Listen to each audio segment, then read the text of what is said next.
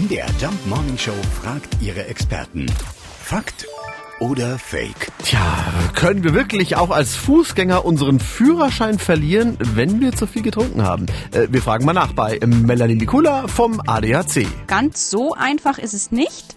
Aber äh, wer denkt, dass man, ähm, wenn man zu Fuß geht, auch so viel Alkohol trinken kann, wie man möchte, weil einem dann kein juristisches Nachspiel droht, der hat Unrecht.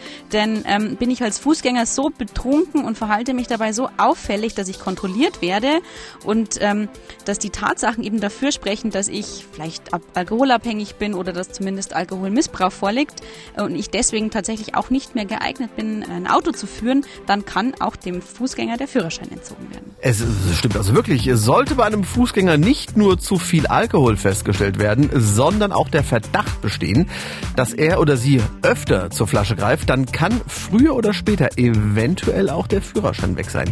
Äh, diese Behauptung ist also nicht ganz falsch. Fakt oder Fake? Jeden Morgen um 5.20 Uhr und 7.20 Uhr in der MDR Jump Morning Show mit Sarah von Neuburg und Lars Christian Kade.